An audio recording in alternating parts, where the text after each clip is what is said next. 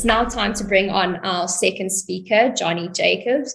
Johnny is the FD of Starbucks, and alongside his FD role, he is incredibly busy being a tireless advocate for, for mental health across several forums. Um, Johnny is a trustee of the Mental Health Foundation, the UK's leading mental health charity. He's a non executive director of mental health at work.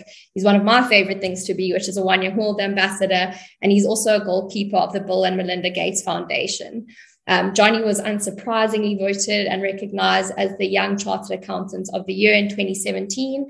And he plays a very key role in supporting ICAS and their mental health initiatives. So, Johnny, a big welcome to the show. Please let me know if I've left out anything from your very impressive bio, but we'd love to kind of kick off with you talking kind of through your journey as a mental health activist and, and advocate.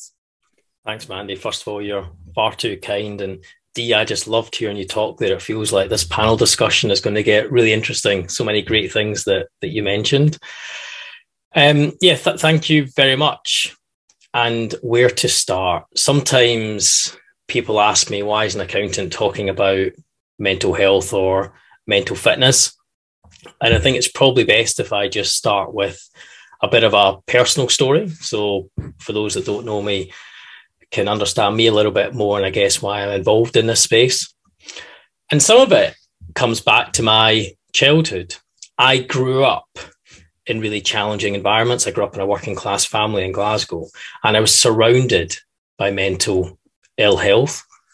And at the age of 13, my life changed forever. Where, like many families up and down the country, my parents got divorced, but I ended up in a situation where I effectively was bringing myself up alone. And I got to the lowest of low place and I couldn't talk to anybody. And I certainly felt a lot of shame. And there was nobody around to say, let's talk. And why? Because of stigma. It wasn't something that you spoke about back then, certainly not in a working class family in west of Scotland. And in some respect, in some cases, it's not something that you talk about now. But looking back on it, there's no question that stigma stole my childhood.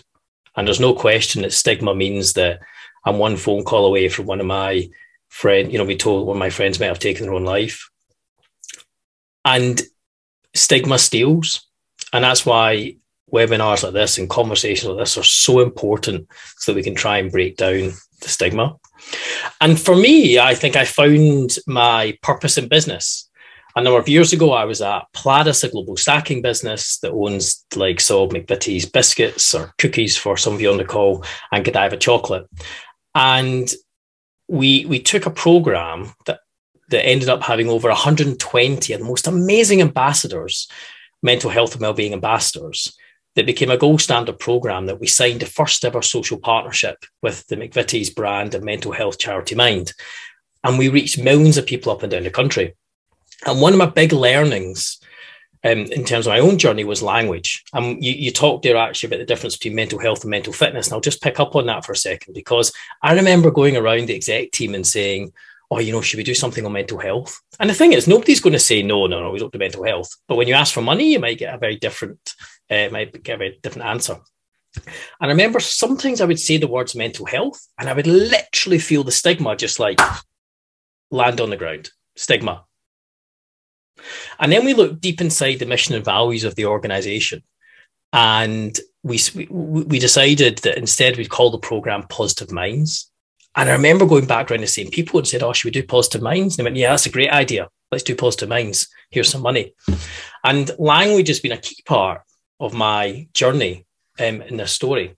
And now at Starbucks, as many of you know, the, the global coffee company, I'm hugely privileged to be the sponsor of our wellbeing program across our Europe, Middle East, and Africa region. And we have hundreds of ambassadors that are also trying to make a difference. It's amazing. And a couple of weeks ago in our UK stores, thousands of ambassadors wore the green mental health ribbon badge, which was amazing. Really saying we want to break the stigma. And a key part of what we're trying to do there is share stories. And there's that amazing saying that says every time we share a story, we send a lifeboat of hope. And I really believe that our role could be to send more lifeboats, that vulnerability is our superpower. Maybe the role of accountants out there is to send more lifeboats. So I think now more than ever, our mental health is so important. And like I said, Dee articulated that incredibly well. So it's a real privilege for me to be working with ICAS, co-leading the mental fitness and business strategy. And I do think there's a massive role of accountants here to win hearts and minds, not just across the profession, but also within the organizations that they serve and the organizations they're part of. So hopefully, me just sharing that in terms of stigma, eh, language, and stories, there are certainly three key parts of the journey of discovery that I've been on about mental health. Thanks so much, Johnny. I mean, as your story so so eloquently really tells us that childhood experiences can really shape your your adult mental health as well. So I guess a question I have for you is what could we be doing better at an educational level to really reach young people who who may be struggling? Such an important point because we have to drive awareness at a young age. You know, you know, I look back and it wasn't until about 10 years ago, I won't tell you how old I was, one about 10 years ago, that I did my first ever like, insights personality profile. And I found out that I was certain colors. And then they would tell you, you know, who you'd interact with well and some of the challenges. And I looked back on it and I thought, I now know why when I was five years old, I did not get on with Adam in the playground. Like, because it just made me think about my personality and like who resonated with me and the challenges. And then I think, well, why don't we teach more about our personalities and more about our well-being and our mental well-being and our psychology at schools? And now we're seeing some governments lean into this in certain countries, and we're seeing charities also lean into this by providing education and mental health awareness, but not just mental ill health, just broader understanding of our own who we are and our own psyche. I think it's fundamentally important. And it wasn't until I was at One Young World, by the way, that when I was sat there in Bogota, and I was listening to these very well known people share their stories about mental health, and I'm and I'm guessing that many of the millennials in that room and Gen Z in that room, it was the first time they'd heard it too. But it's Gen Z and millennials that's going to be our leaders of the future. So if they're not educated now, how are they going to make a difference? I think we have to get in early and we have to educate early because ultimately these will also be our leaders of the future. Yeah, I couldn't agree with you more. And, you know, I think Dee, Dee mentioned this earlier as well that we need to start looking at our mental health the same way we would our physical health. Um, and I mentioned at the beginning of the webinar, you know, why we believe mental health is still largely inaccessible, being stigma, costs, and, and people not really knowing how to enter the system in the same way they would for, for a physical ailment. Um, so I'd love to hear from your perspective what you see in business as well and, and why people aren't getting the help that they potentially need. Yeah, I think there's two things there. So, so I think there's a let's address that in two ways. So, so what what's the barrier, and then how can we then help? Yeah. The barrier comes back to what I said at the start: stigma. It's interesting. If you go into Google and you Google the word finance, one of the first things that comes up is the FT. So you know, you know, certainly in the UK that that's fair. So finance, you get FT. If you Google the word stigma, you know the first thing that comes up when you Google the word stigma? And stigma, by the way, is a mark of disgrace. That's the definition. The first thing that comes up is mental health.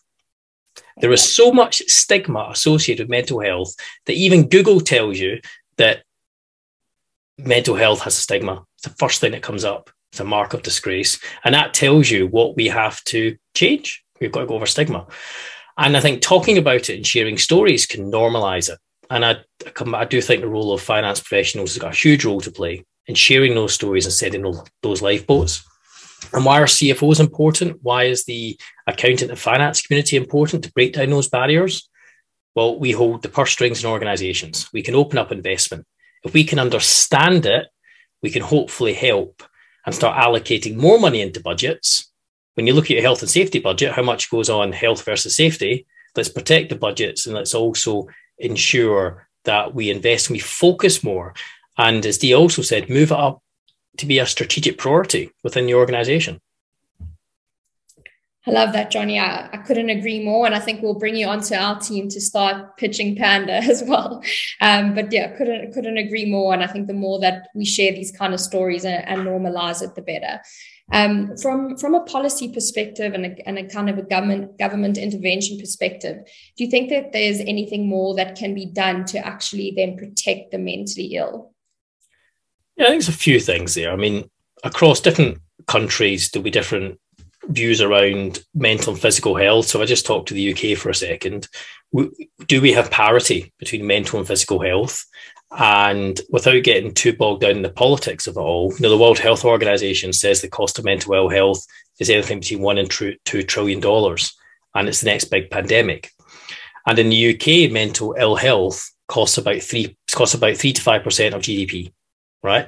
So it's massive. So from a policy perspective, how much should we be investing in things like national health services, but also in countries maybe where there isn't a national health service, but there's other health provisions? Do you have parity between mental and physical health, recognizing that mental ill health could be three to five percent of a country's GDP? So I think there's lots that you can do at a policy level. But also, what about corporate reporting and transparency? You know, we've had gender pay gap reporting in recent years in different countries. If you look at it through that lens, even in the UK, for example, there's been supplier frameworks where we're putting in place transparency to protect suppliers. But what are we doing in terms of corporate reporting around protecting the mental health of colleagues? I think there's maybe something around looking at well-being within that that governments and policy um, organisations may do in that space. Thanks so much, Johnny. Again, so many more questions to, to ask you, and we're going to bring you back to the roundtable